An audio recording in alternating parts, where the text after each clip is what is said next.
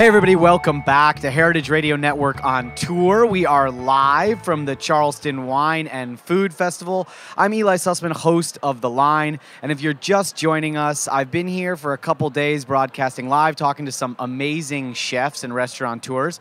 And sitting right next to me is Ming Pu.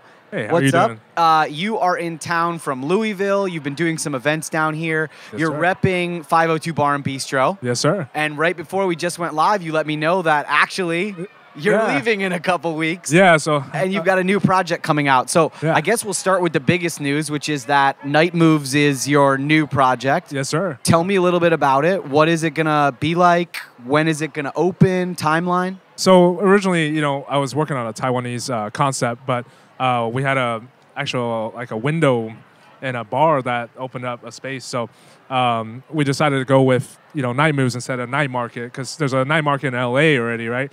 So night moves. The reason why we picked that name was because it's a it's a, inside a 70s bar. So you know you're making night moves, right? So we're gonna be doing an Asian street food concept inside there, kind of clash with North American bar food. So So is it going to be a restaurant with table service or will it be more like a bar with snacks coming from like an order at the counter? What's the vibe going to be like? So it'll be a quick service, uh, quick service, counter service um, spot inside of a bar. So, so, but we're gonna try to do you know food that is you know very unique to, to, than just normal bar food, right? Will you open up during the day, or is it just going to be at night while the bar's in operation? so we're we're gonna try to do you know early, early and also late night. So like you know maybe 4 p.m. till 2 a.m. That way, people that don't really drink can come have snacks. You know at four or five o'clock after work, right? So. And so, before we really dig into the food that you're going to be serving there, it's important to note that you were born in Taiwan. Yes, sir. You then moved to Vancouver, BC, when you were pretty young. Yeah, seven years old. Yeah. And you ended up in Louisville. Why? Uh, By a weird twist of fate, you ended up in Louisville for sort of a random reason, I feel like. Yeah, so uh, my brother graduated high school, you know, while we were in Canada, and he got a full ride to Iowa or U of L, and my parents were like, you know what, let's let's just move to Kentucky. Let's move there since he got a full ride. That way, you know, we can go as a family and just kind of develop there because Vancouver at the time was very very expensive. So What I'm wondering is that uh, Vancouver is having a- well-known, large, thriving Asian population. I don't know much about Louisville. Yeah. Was there a community built in for you when you arrived in Louisville? Was that you were young, right? Yeah, but like, was that a young. jarring experience for you to go from Vancouver? Also, going from Canada to the United States, there's some differences there. So, Sure. talk a little bit about what that transition was when you moved to Louisville. So it was definitely very rough because you know in Vancouver there was a lot of Cantonese, a lot of Chinese population. So you know it was easier to relate because of the food, right, in Vancouver. But when we moved to Louisville, there was only in '99 there was only like two sushi restaurants. There was only a few Chinese restaurants, you know. So it was definitely a culture shock. You know, at the time I've never had pimento cheese or shrimp and grits, none of that stuff before. I was like, Yeah. what the hell is going on, you know? But now I love that that style of food. So. And so, as a young kid, your household, you, you know, both your parents had come over from Taiwan, right? And Yeah. you're kind of growing up. You're growing up as an, as an American, as a young kid who's maybe looking to perhaps distance yourself a little bit from maybe Taiwanese culture and like form your own identity. Um, Exactly. Can you talk a little bit about like what it's like to grow up as a first generation American and also in the South? So it's very interesting. So like you know, going back to like middle school when I grew up in you know Louisville, Kentucky, like um, you know I would bring my mom would make me lunch and I'd bring it to school, and kids at school would be like, "What the hell are you eating?" You know, like I'd have bubble tea. No one knew what bubble tea was. You know. Yeah. So um, it was very hard to to make that transition during that time, right? So you know, trying to, you know, like when I became a cook and a chef, I steered away from Taiwanese cuisine for a long time because I wanted to learn Southern and New American, right? Um, but then now that I'm older, I'm like, okay, I can go back to my roots, right? So And so when you are in high school and you're starting to figure out about yourself and Yeah. getting more sure of what your passions are, Yeah. did you gravitate towards food at a pretty young age? Was there something in high school and or college that you thought I'm definitely going to do this and something kind of changed your course of direction? Um, so actually, I, I really wanted to get into food when I was a kid already, you know, because when we lived in Taiwan, uh, my mom cooked five days a week. You know, and we'd go to these compounds like markets, and you'd go to a certain vendor to buy fresh fish, fresh vegetables, you know, um, and I'd help her prep. So I always enjoyed cooking as a kid, but my dad didn't want me to to be a chef. My dad was like, "You're gonna be an accountant. You're gonna be a pharmacist, whatever." Right? So, um, so I had the passion at a young age, but you know, I went a different different direction right after high school, not culinary. You know, There is that pressure often with Yeah. like first generation Yeah. to just like I've made a lot of sacrifices and Yeah. therefore you must go a traditional route which is go to school, get a degree and now go into a professional field. Of course, now being a chef and working in food is Yeah. uh, obtained a certain level of uh, a status within our Exactly. society as like, oh, this is a real job, and people kind of revere chefs as being both creative and business people at the same time. Yeah. So, did you go to culinary school, or did you go to a uh, a trade school or a university? How, how did you kind of get into the food world? So I started out uh, when I when I graduated high school. I started out working at a pizza place, washing dishes and then making pizzas. And then I was going to college for accounting. so I went to school for a year uh, for accounting, dropped out. I was like, screw this, I hate it. You know, Parents were not happy about that. yeah, they sure. they hated it. You know, so I was like, I gotta do something. So I started going to culinary school in Louisville called Sullivan University. Um, and then from there, I, I worked my way up at a hotel, uh, and then moved on to a Pan Asian fusion restaurant. So the hotel that you worked at was in Louisville. Yeah. And Yeah. so what a lot of people don't know about working in hotels relative to just a standalone brick and mortar restaurant is that it, it is quite different, right? It there's is. there's a lot of pieces that involve a hotel restaurant that uh, there can be room service, there can be stipulations on your hours of operation. Uh, oftentimes there's weddings and buyouts and things like that, right? So, Yeah. um, did you get to see a lot of those things? Was it a was it a big hotel? Was it a boutique hotel? Um, and what was your entry point like into working in that fast-paced environment? Uh, for sure. So it was the, the hotel was called the Brown Hotel. It was a pretty big operation um, in Louisville, Kentucky. One of the, one of the oldest hotels actually, and um, that's where the hot brown came from too. Oh, cool. Uh, yeah. Um, but it was it was uh, really eye opening because you're open 365 days a week. We're doing banquets for, you know, 500 here, 400 here at the same time. Yeah. And it was you know coming from a pizza restaurant going to working at a triple A four diamond hotel was a like crazy experience because you know I, you know I learned a lot of skills when it came to high volume and quality. You know so. How do you how did you make that decision to move on to your next job? So, you know, a lot of people that listen to the show are Yeah. young line cooks, like a sous chef who's maybe about to get promoted to CDC. Yeah. And it is really difficult to make that decision to For sure. say I've either either learned enough from this job or I'm hungry for something new. Obviously, you're making a change in 2 weeks by Yeah. by leaving your current position. So, Sure. When you're at that hotel and you're kind of soaking up all that information, Yeah. what were you looking for next, and how did you find it in Louisville? So um, while I was at the hotel, the main the main goal was to learn how a hotel like banquet and restaurant operates, right? So and to see how they operate, function 24 hours a day, and you know during that time when I thought I was ready to move on, the, the next point was where do I want to work, you know?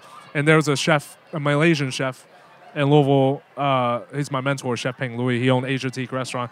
I really wanted to work for him because I did research on a lot of the main chefs in the city.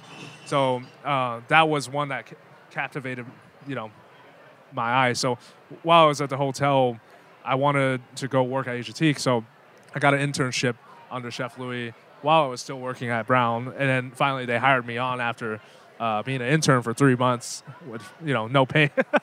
so, um, but yeah, and, and that's you know, I feel like for young chefs, young cooks that are up and coming, they should find find what they want to do, right? Find find a menu or a restaurant they like, and you know try to try to get their foot in the door, whether they have to wash dishes or whatever from from the start, right? So I'm wondering how you found your own voice creatively as a chef because born in Taiwan, yeah, moved to Vancouver, Yeah. then moved to Louisville. yeah, There could be a a thought process where you're like, I'm just gonna abandon all that and maybe just cook American food, like Yeah. just dig in deep to what can, you know Kentucky Southern food could be, for sure. or maybe mash them together and do whatever you you might want to do in, at your next restaurant, night moves. But Yeah. um, how did you find that creative voice? And are you still? Do you feel like you're still honing it, or do you feel like you've kind of zeroed in on what that is? Uh, so, you know, it it took you know 12 years of you know finding myself as far as a, a cook and a chef, you know,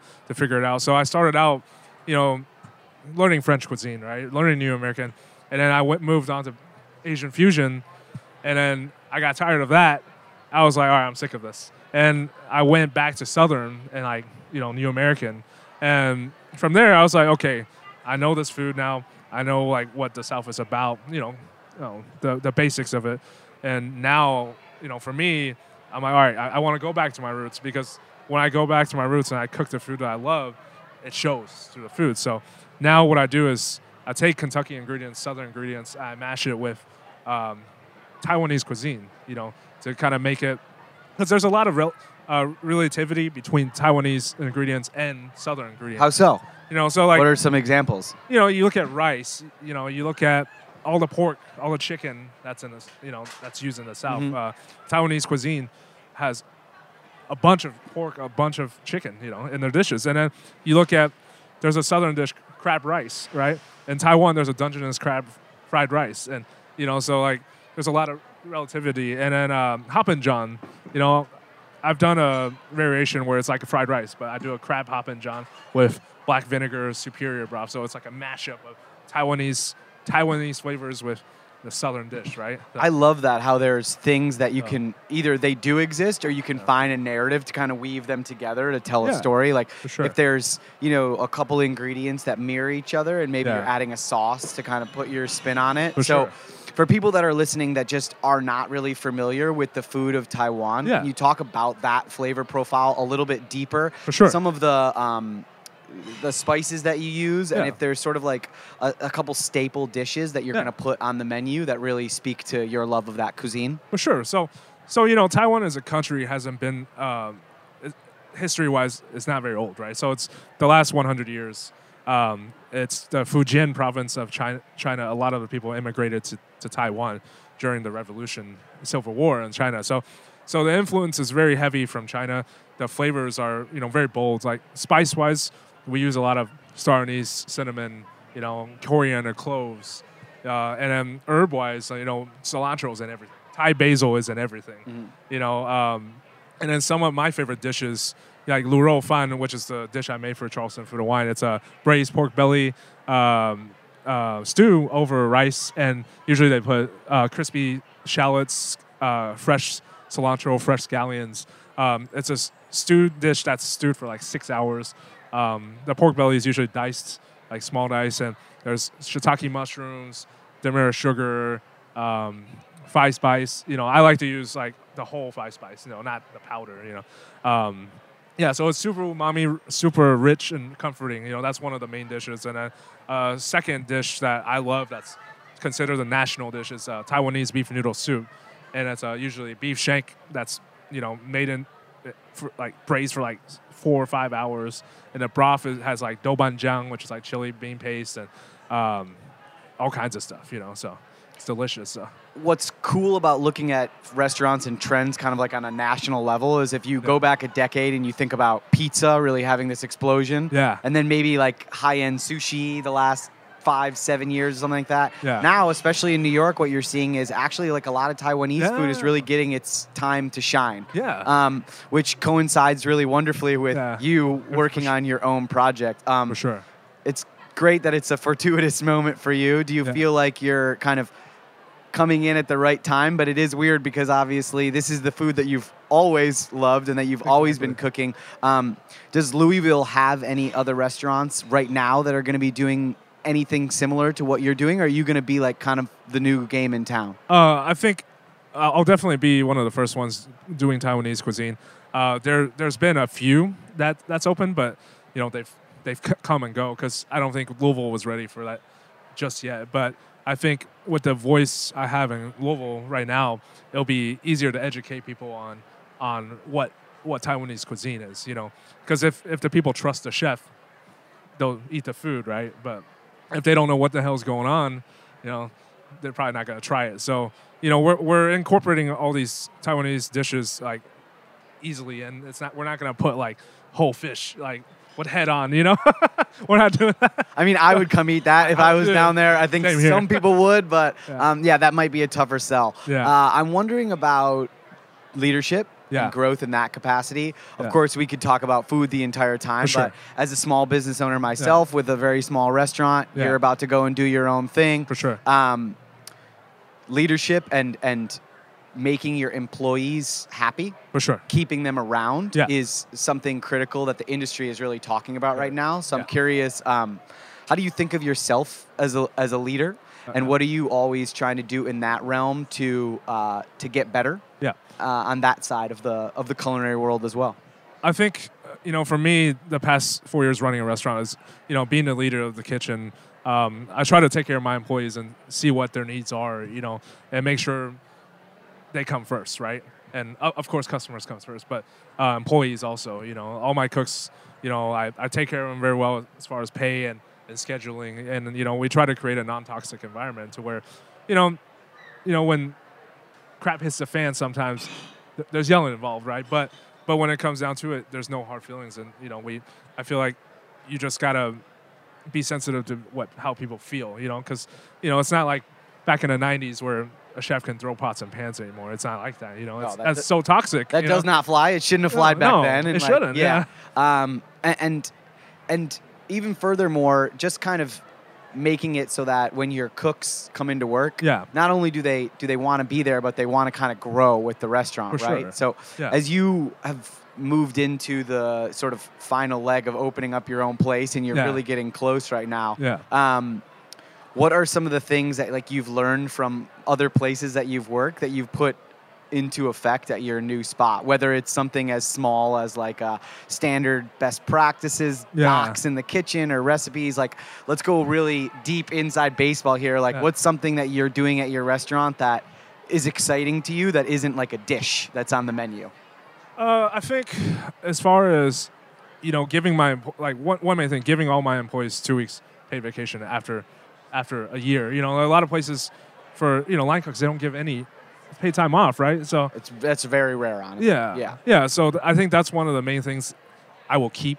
doing. You know, and if I can, maybe each the longer they work for me, the more PTO they get. Mhm. That way, there's you know some self care going on. You know, that way you have t- some time away from you know all the craziness, right? So You, you referenced night markets Yeah. a little bit ago, and Yeah. for for people listening that aren't familiar with what that is and like how big of a part of the culture it plays, like Yeah. you're going to be doing some things with your menu that are sure. that are plays on that, like Yeah. small snacks and street side stuff. Yeah. Um, can you talk about a couple night market type items that you're going to be putting on your menu? For sure. So we have a, a fun one. So um, it's a it's like a rice roll, and they usually stuff it with like pork floss and you know like some pickled vegetables. And so we're doing like a it looks like a sushi roll, but it's not. And We're you know we're putting a fried egg, pork floss. We're gonna put like a furikake on the outside and some pickled vegetables on the inside. You know it- it's a handheld. It's easy to eat.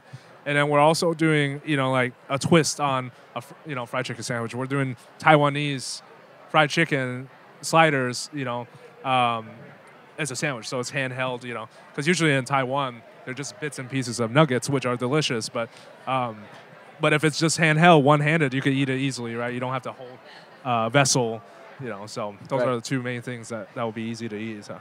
Obviously, an important part of any business is like it's got to be profitable, For right? sure, It's got to make sure. money. At the end of the Yeah. day, you and I can conceptualize dishes and have a great time and and cook to our heart's content. But like, you need bodies in the seats, right? For so sure. you're opening up a business. Um, did you have to go out and fundraise? Um, did you take on new partners? Uh, that can be like a really scary thing. So Yeah. how did you kind of go out on your own and, and achieve what really every young cook is Yeah. probably looking to do, which is open Sure. their own spot? So we got we got really lucky. Um, you know, one the landlord that owns the bar, uh, he he's an old friend, and also he owned he owned the building that uh, ran Asiatique. So uh, I knew him for years, and he you know reached out to me about this opening, and he was like, "Look, rent's basically free for five six months, and then and then it's like under a grand." You know, so I was like, "Wow." Like that's crazy, you know. And I've been looking for a spot for a long time, and uh, we have two partners, but you know these two business partners, we've been wanting to go into a business together already. So So you know, we didn't really have to fundraise much. We you know we're coming out of pocket. You know, so it's a low low liability you know entrance. You know, so so it's not bad. That's great. It sounds like you found a little workaround Yeah. most people have to do, which is go out and raise a couple hundred Yeah. G's to, to get their project done. For sure. So uh, the restaurant is the restaurant bar is going to be called Night Moves. Yeah, so it's it's a it's gonna be a a window inside of a bar called High Horse, but the the bar, um, window is gonna be called Night Moves. So And Yeah. first day open, do you have a set date, target date to get open? so we're looking at middle of May. Is uh So we're coming up. yeah We're pretty yeah, close. Yeah. Um, in the meantime, is there an Instagram or a website where they can follow along and uh, follow along with you, and also make sure that they learn more information about the opening? Yeah, so uh, the Instagram tag is uh, at Night Moves uh, L O U Lu, and uh, my my Instagram tag is at Ming HPU, uh, and yeah, you can find me and find uh, what's going on with uh, that project on those Instagram tags. So Awesome. Chef, thank you so much for swinging by the Heritage Radio Network Lounge at Charleston. We appreciate you sharing your story and giving us a little background on your new project. For sure. Thank you. Obviously, we wish you a ton of luck and a ton of success down in Louisville. For those of you listening, if you are living in Louisville or traveling down there, go see Chef at his new spot mid May when it opens up. Uh, of course, we'll be back in a couple minutes with tons more content here from Charleston Food and Wine. Stick with us here, Heritage Radio Network Live. We'll be right back. This program is powered by Simplecast.